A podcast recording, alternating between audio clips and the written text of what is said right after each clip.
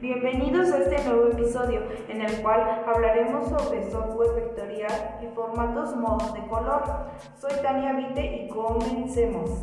Para empezar, debemos saber que un editor de gráficos vectoriales es una aplicación informática que permite al usuario crear y editar imágenes de gráficos vectoriales de forma interactiva en la pantalla de la computadora y guardarlas en uno de los formatos gráficos vectoriales como E P S, P D F, W M F, S V y G I F.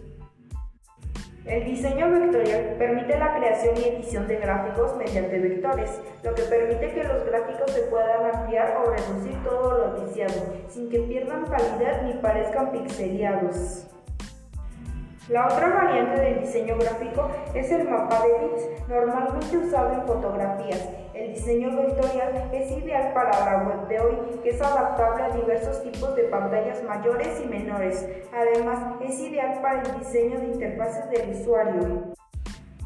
Ahora hablemos sobre los formatos de modo de color. El modo de color o modo de imagen determina la combinación de los colores en función del número de canales de un modelo de color. Los diferentes modos de color dan lugar a diferentes niveles de detalle, color, tamaño y archivo. Por ejemplo, utiliza el modo de color C M Y K para las imágenes de un folleto para impresión a todo color y utilice el modo de color R G B para las imágenes web o de correo electrónico para reducir el tamaño del archivo y mantener la integridad del color.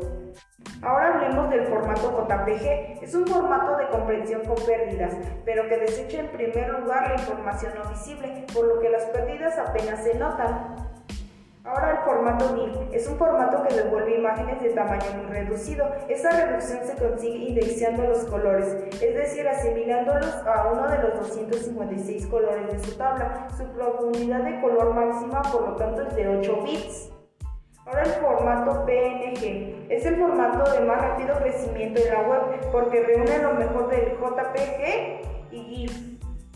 El formato B M P es un formato de comprensión sin pérdidas, admite cualquier tipo de resolución y una profundidad de color máxima de veinticuatro bits. Y bien, esto ha sido todo. Yo me despido. Adiós.